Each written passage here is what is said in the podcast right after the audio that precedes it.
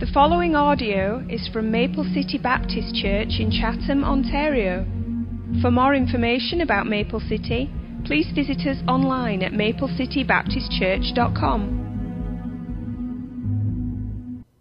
We have been in Philippians chapter 2 now for several weeks, and I'm sure that you are accustomed to many of the verses that we have just read, and, and they're, I'm sure, familiar with you, and, and you know them well.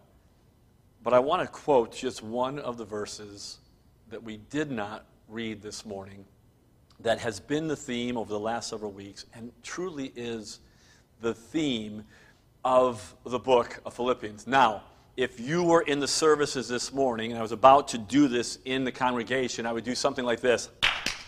Pay attention, wake up, stay with me now, listen to what I'm about to say, because it's really important to grasp what I'm about to read from Scripture because it, it will set the stage for all that we're talking about this morning and hopefully help us to wrap our minds around what Christ is calling each of his children to do. So, lean in, all right? Lean in and now listen. Listen to Paul's command to the church from Philippians 2, verse 5. Let this mind be in you, which was also in Christ Jesus. Now, we say that, and we hear that, and we've heard that over and over again. But I'm not sure that we perceive the magnitude of what was just said by Paul to God's people. After he makes that statement, let this mind be in you, which was also in Christ Jesus, he then gives us that sweet hymn of Christ, verses 6 through 11, and talks about his glory and his exaltation. But in the middle of that is the humiliation of Jesus Christ. A reminder for all of us as we think about the mind of Christ that we have a God who is not self absorbed. The God of creation is a God of humility. That this is the God who left the glory of heaven to tabernacle, to tent among us. And not only in his coming was he humble, but in his living. The mind of Christ, in his living, never ever thought of himself you know that when he went up into the wilderness, he fasted for 40 days without food. And then when he was tempted to make bread for himself, which he was more than capable of doing, he refused. And yet, when 5,000 men plus women and children, and 4,000 men plus women and children had a need and were hungry and weary and were fainting, and looked like sheep without a shepherd. Jesus Christ then takes care of their need and gives them bread. We have the story of him making his way on purpose through Samaria, which was not common for a Jew to do. They would bypass it. But the Bible says that he must needs go through, and he stops at a well, and he is weary, he is tired, he is fatigued, he is thirsty. And yet, here comes this Samaritan woman. And the need was not his need, it was to reach a broken woman with the glorious truth of who he was and the hope of living water that she could receive. And even the last night before his death, when just days prior he had talked with his disciples, telling them that the greatest in my kingdom is, is the servant and we are to serve when James and John were talking about if we could have the best seats. And Jesus said, Fellas, you don't get it. And so, days afterward, they go into a large upper room and they're going to enjoy the Passover. And they're sitting around the table, and there is no servant there to wash the feet. No one thinks of it. And Christ girds himself with a towel and washes the feet and the filth of his disciples. Not thinking about someone serving him, but serving others. when it came to his treatment as well, the Bible tells us there was no guile found in his mouth. When he was reviled, he reviled not again. When he suffered, he threatened not. He committed his whole life humbly to that of the Father. And then, when he was betrayed, he was slapped in the face. He was punched. He had a rod that was taken and beaten in the head with. He was spit upon. He was undressed and naked. He was scourged until his back, back looked like a farmer's field. He was pierced on the cross. And in the light of all of this, the humble Christ cries out, Father, forgive them. They know not what they do. This is the mind of Christ. And so, when Paul says to the believer, to you and to me, let this mind be in you, which was also in Christ Jesus, I don't know that we understand what we have been called into. That God's plan for you and for me and for His church is to be conformed to the image of Jesus Christ. That the mind that Christ had, that never thought of Himself, is the mind that God is calling you and He's calling me to have the mind of Christ. It literally means that you and I, as believers, are to die to self. Daily dying to self. Now, let's be honest this morning, because I'm going to be honest. I can't do this. And I'm not, I'm not, talking about someone spitting in my face and saying, Father, forgive them. I'm talking about someone sitting in my seat, in the auditorium, or around the dinner table, or someone cutting in line in front of me, or someone in the slow lane, or someone who's aggravating me. I, I can't do this. And I've got to be honest, when I hear these things from Paul and from Scripture about about this is our Christ and this is his mind, and you're to do those things.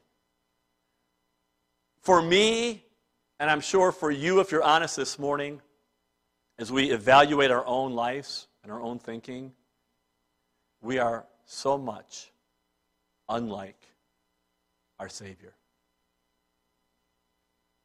And that's a shame. It's a shame. But there is good news in this. If, if for you this morning and for me, as we see the mind of Christ and we become convicted that we are so much unlike our Savior, much of our sanctification will consist of how we realize how much we are not like Him. Because it is in that that the Spirit convicts us and moves us and drives us and says, listen, this is what God wants for you. This is where you are. We have work to do. And it does seem impossible but may I remind you that with our God, nothing is impossible because He has given us the supernatural resources that we need to literally have the mind of Christ. Look at verse number 13 of our text this morning. Again, Paul was reminding them of this very truth. He tells them to work out their salvation in fear and trembling. And then in verse 13, he says, For it is God which worketh in you both to will and to do of his good pleasure. When, when Paul commands us to have the mind of Christ, he does it knowing full well that it is God who gives us the supernatural resources to do just that. It is God who gives us the will. This is the amazing thing about our God. Our God has given everything. Do you understand that? He gave the Son for you and for me. And when the Son died and accomplished salvation and was risen and ascended, He then gave the Spirit for you and me. And our God gives everything. He gives us the resources that we need to will, the desire to live this life, to look like Christ, to act like Christ, to respond like Christ, to have the mind of Christ. We may not be there, but you know as a believer, there is something stirring in your heart that says, Lord, I'm not there, but I long to be there. That's God. And He is working, and He is moving, and He is stirring to give us that desire. And not only that, He then empowers us. He gives us the power to will and to do.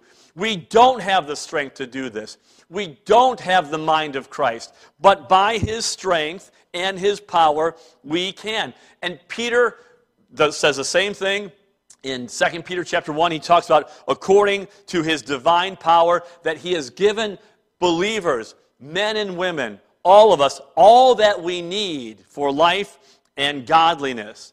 And that in Christ we are partakers of this new nature. It, it is actually amazing that God then imparts to us through the Spirit this divine nature. And then Paul once again in the great text of Galatians 2:20 hammers this home. I am crucified with Christ. Nevertheless, I live. You see, my life is always a life self consumed, in self interest, self conceit, not thinking of anyone but myself. But Paul says that self is crucified. I am crucified with Christ, and that's dead. Nevertheless, I am living, but the life I now live, I live in Christ. It's in Christ. Christ is living through us. And those are the supernatural resources that God has given us. And so, believer, take heart. This morning, if you feel the weight of those words, let this mind be in you, which was also in Christ Jesus. Understand, even as we think, Lord, I can't do that, it's true that we can't. But through his supernatural resources, we can say no to the flesh, we can die daily, and have the mind of Christ. So, we have those resources, but there is something else. God not only gives us those supernatural resources, but in His kindness and grace, He gives us and sets before us examples. You and I realize, I think, that we learn almost everything by imitation, right? when those babies are born, we, we say those words, say mama, and we look stupid when we go, mama, right? Or how they eat, you take a spoon, ah, ah, right? Say dada.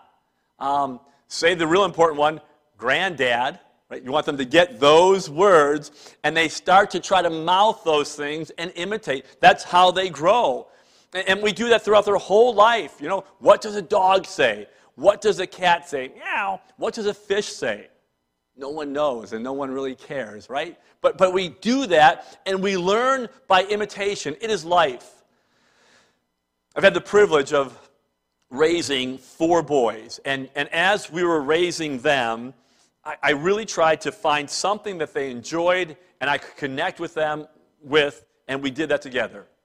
For my oldest, Anthony, um, he, he loved the weights. So at 12 or, or 13 years old, we started to lift weights together, and we had a lot of fun. And then Gregory was different. Gregory was a, a, sports guy, and, and he loved to play sports. And so we spent most of our time playing sports, playing catch. We did that. Andy then came along a little bit later, and, and Andy just wanted me to throw him around like a rag doll and wrestle all the time.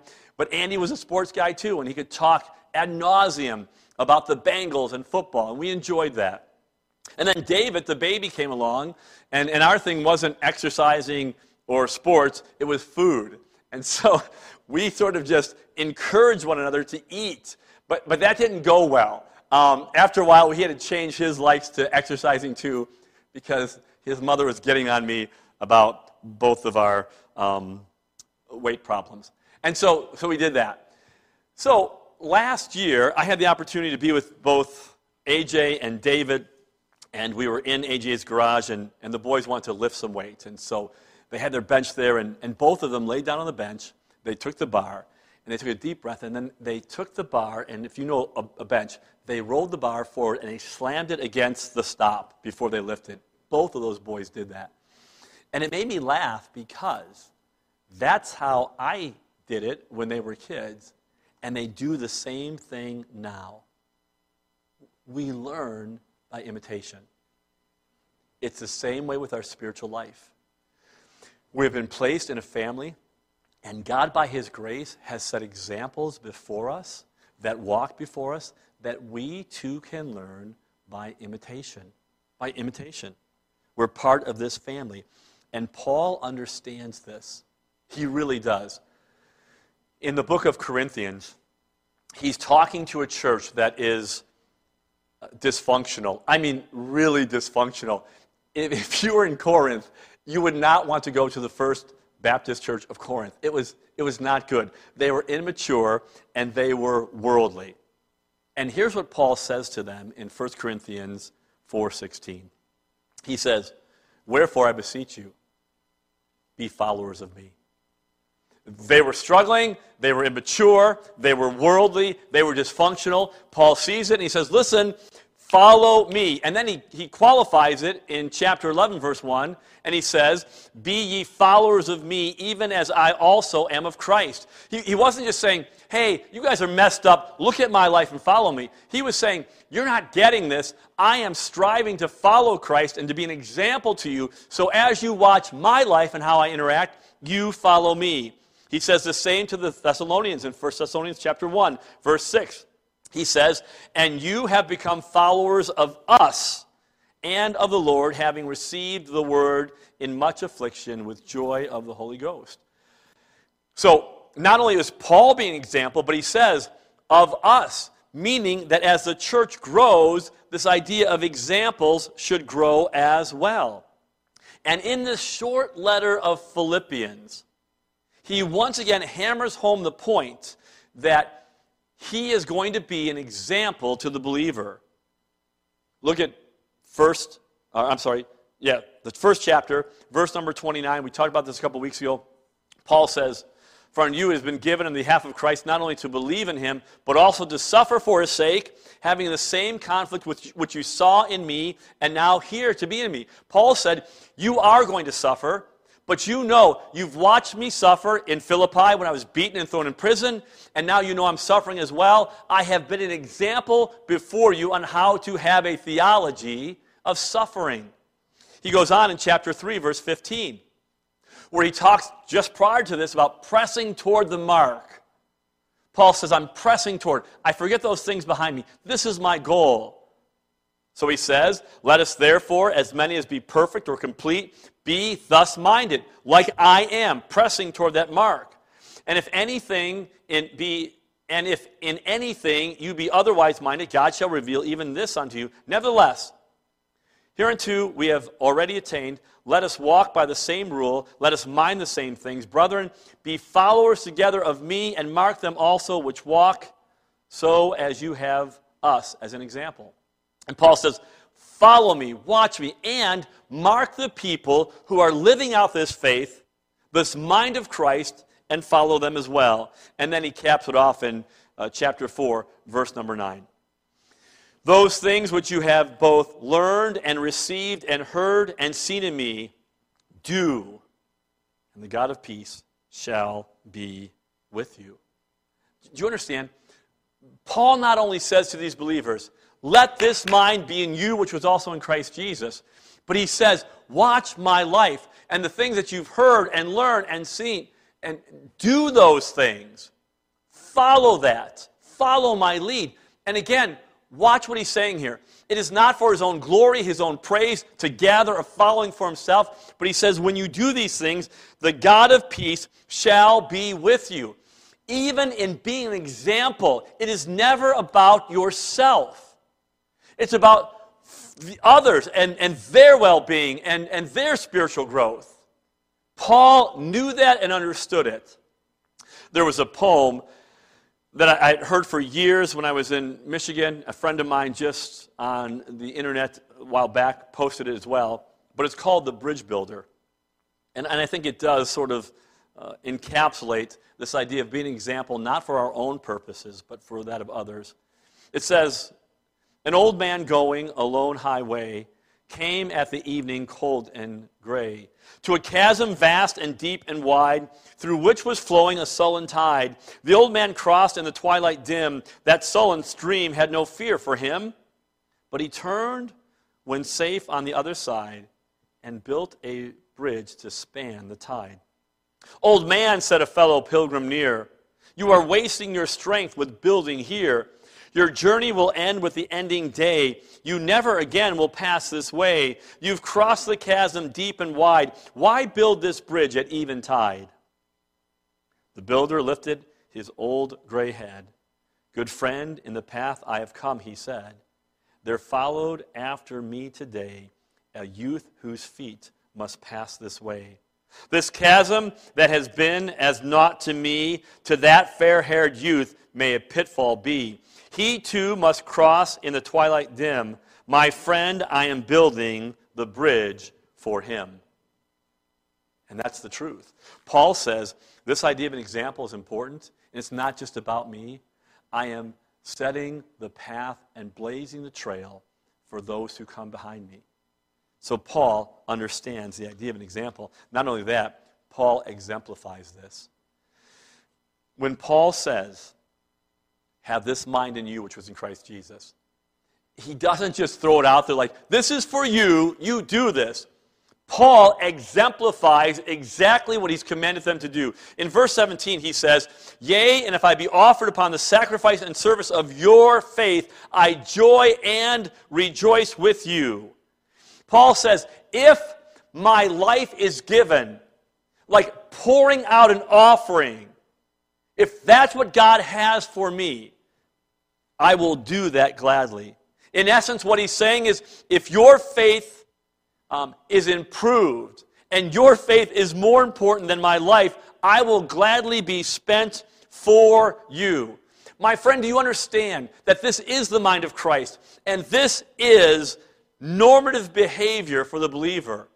We are called to spend our lives and to pour them out not thinking about ourselves, our own ambitions, our own goals. It is always for Christ and for others.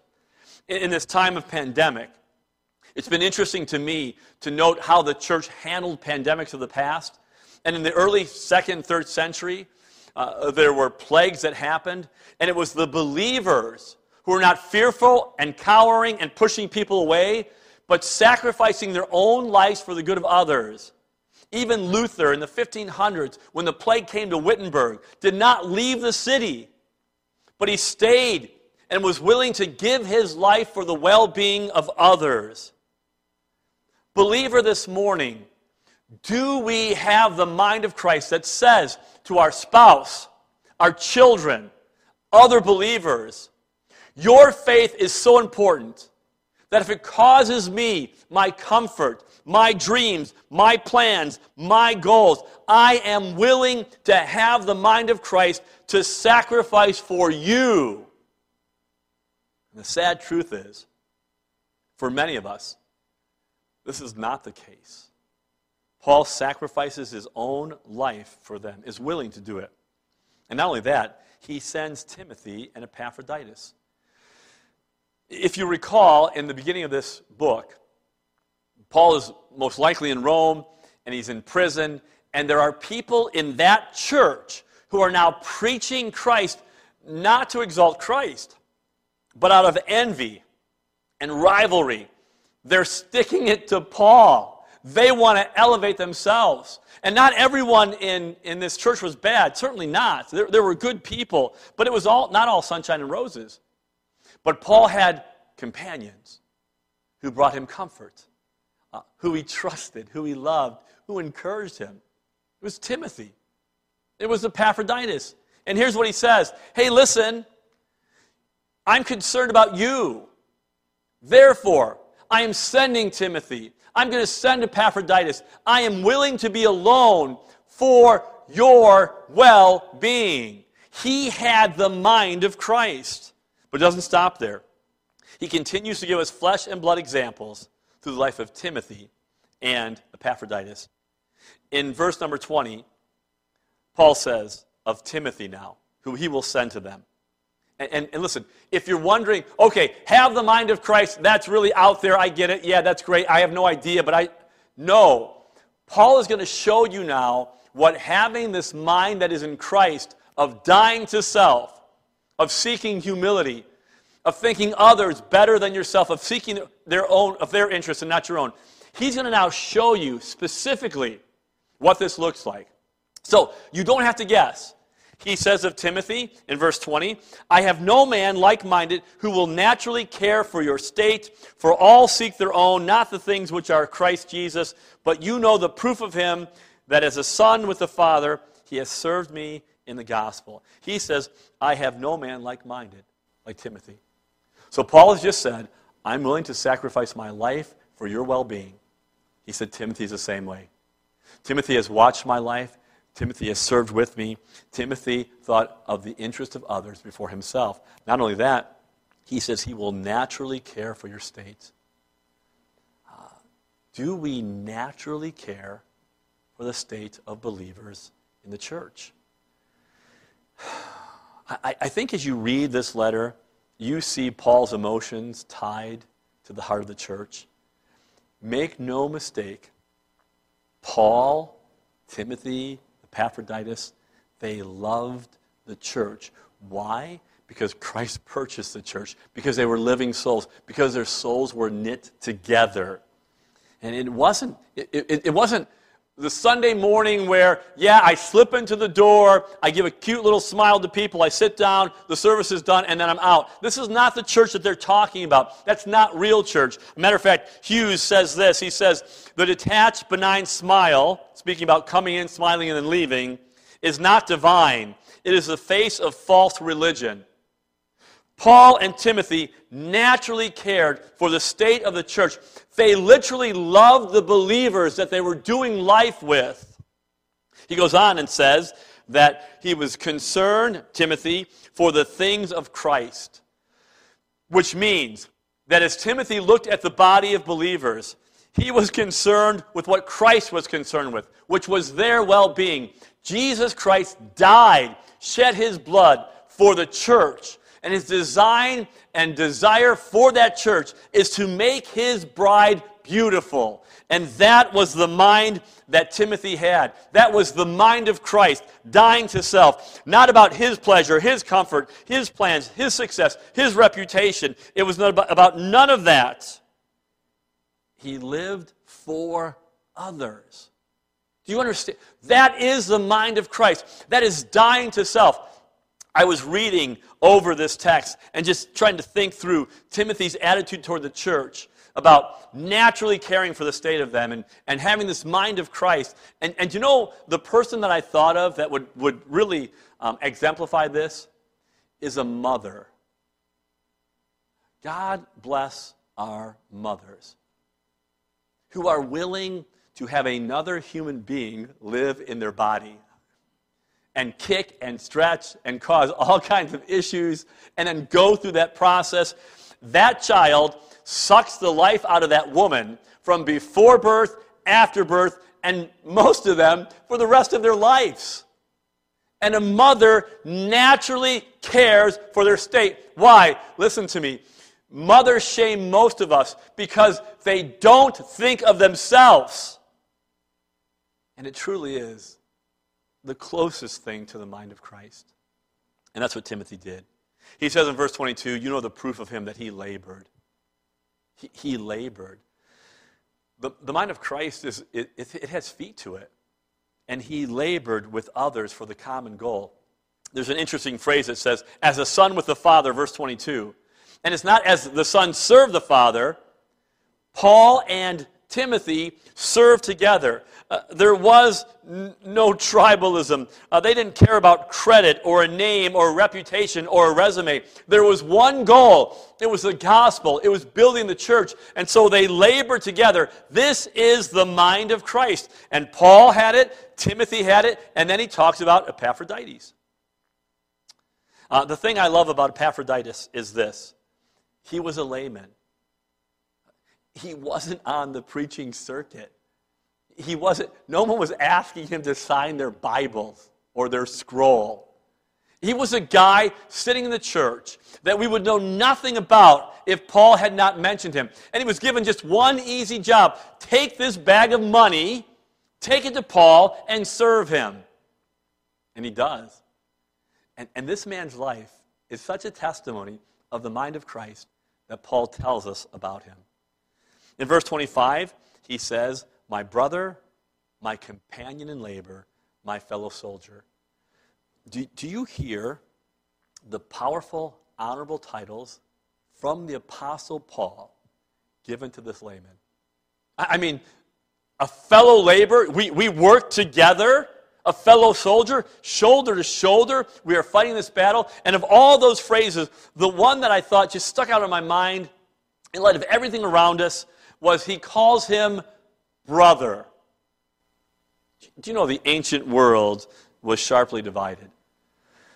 It was not just Jew and Gentile, it was Roman and Greek, slave and free, the different trade guilds that they had. Uh, there was, it was polarizing. Polarizing. Much like today. Much like today. With discrimination and racism and injustice. And Paul says, This is my brother. I think that that is the beauty of Christianity. That as believers, we all know we're in the same boat, regardless of the color of your skin, the titles behind your name, your social, your economic, your educational background. We're all sinners in need of a Savior. And we come to Christ and we're adopted into one family. My friend, the only answer to racial unrest is Jesus Christ. Because he is the one that's created all of humanity. He gives us all dignity, being created in his image. And there's coming a day when every tongue, tribe, people, and nation will gather together around his throne and sing his praises. And Paul says about this layman, um, he is my brother. He's my brother. And then he says, Your messenger, verse 25b, and the one who ministered to my needs. The mind of Christ is always serving others. And Epaphroditus does this. In verses 26 through 30, we've read that, but he's given this task to take a trip to Rome. From Philippi to Rome is 800 miles. And, in, and that trip in those days would take approximately six weeks. And during this trip, Epaphroditus gets sick. I mean, really sick, nigh unto death. And so he's there, he's sick, and he's sick so long. Scholars think for three months. This man is sick, can't move, can't go anywhere. That word gets back to the Philippians, and they, they hear about him, and now they're worried and concerned. And here's what his concern is as a sick man. Verse 26 that he worried for the Philippians, being worried for him. Do you understand that?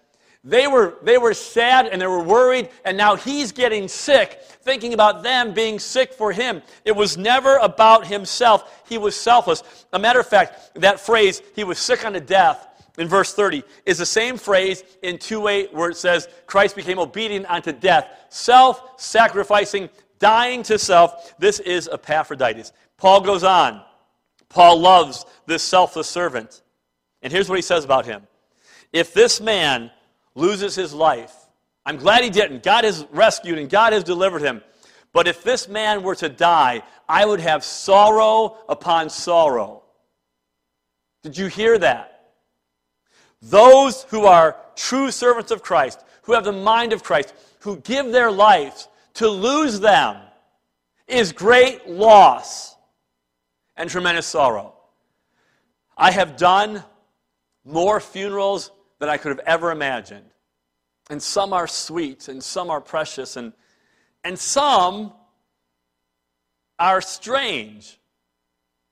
Because the person living an entire life are known because they were good bowlers.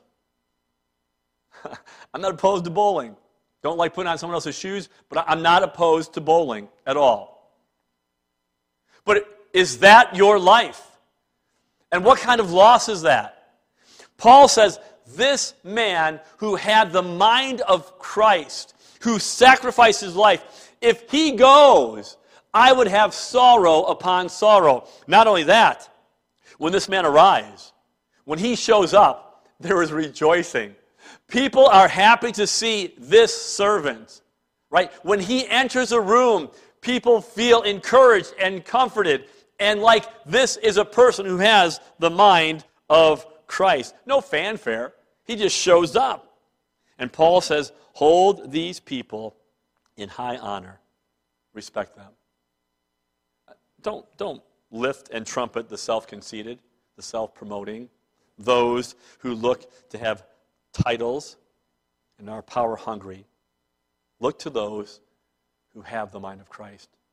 Do you understand, beloved, that Jesus Christ turned this whole idea of the greatest on its head?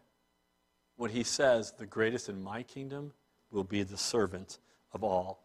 This is the mind of Christ. So, what are the takeaways this morning? And here they are quickly. Number one, in light of what we've just read and what we know, this mind of Christ, we should have a profound love for our Savior. The one who left his throne of endless glory to a cradle in the dirt is our God. And he left and humbled himself. He served his entire life, went to Calvary's cross for your sins and mine, and gave his lifeblood for you and for me. We should have a profound love for our Savior, this God who humbled himself. Number two, we should examine our own hearts and lives. This morning, if you hear the message or have heard the message, and you say, okay, that's not me, that's just not me, then I would say to you, repent. Repent. How is it that we are okay with ignoring Christ's commands and not imitating his character? Believer, it's not for the pastor or the elder or the deacon. He says to the church, have the mind of Christ. And if that's not us this morning, as we've gone through these examples, then we must repent. Repentance is a change of mind that leads to a change of behavior. That's not me. And so, if it's not me, repent. And now is the time to start. I think sometimes we think of Paul and, and Timothy and Epaphroditus and we say, well, they just had, no, they didn't wake up one day and say, oh, I've got the mind of Christ. It was a daily task of dying to self. Small daily decisions to die to self. Believer, you start that today. To have the mind of Christ means I'm not running to get the biggest piece of pie. It's pie.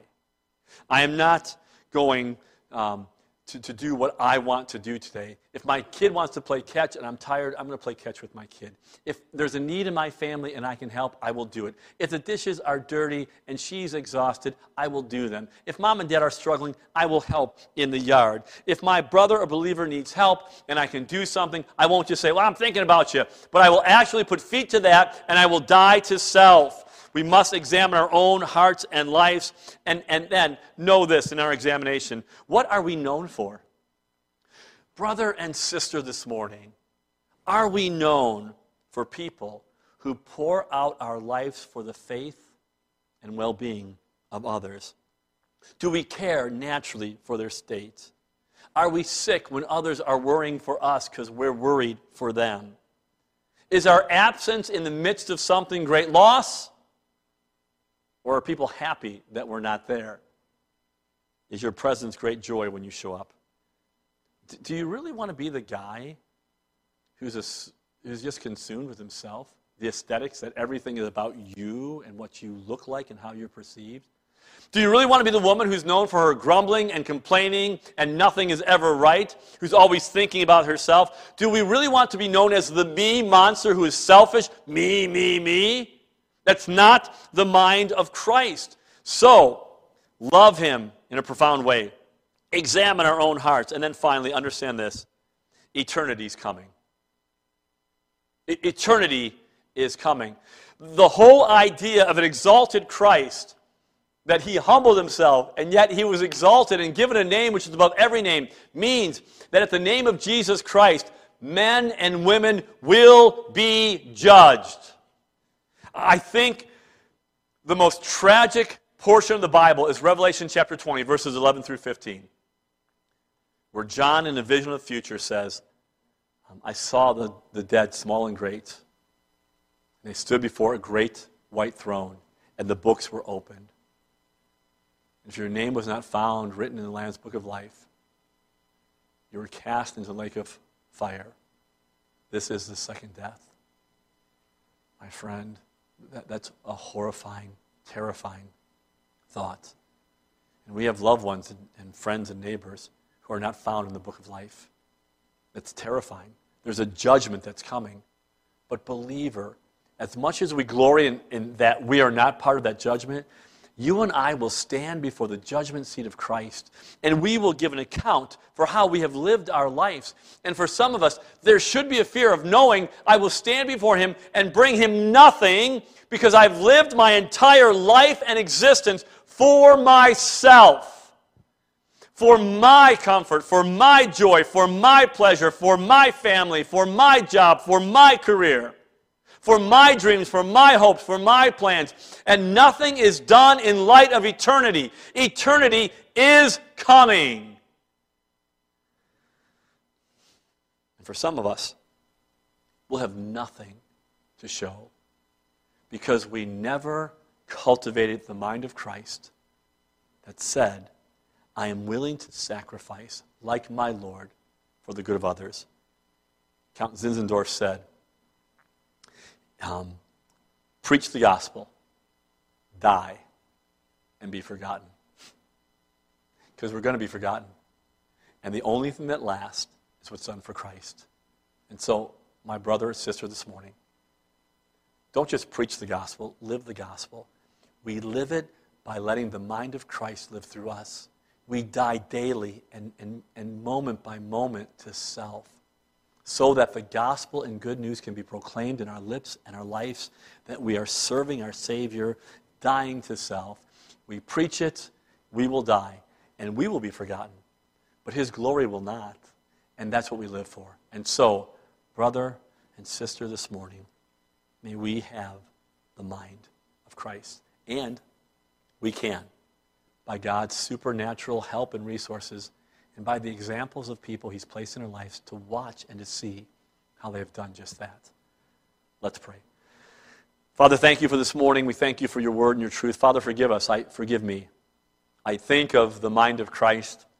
I think of my own passion for self. And Lord, it's sick. It's prideful. Lord, forgive me. Forgive us as a people. Help, me un- help us understand the magnitude of what is commanded of us the impossibility in our own strength, and the need of grace to do just this. And Lord, again, it's not so that we can say we're examples, but that the peace of God can rest on those who come behind us so they can know how to face this life and how to live like Christ would have them to live.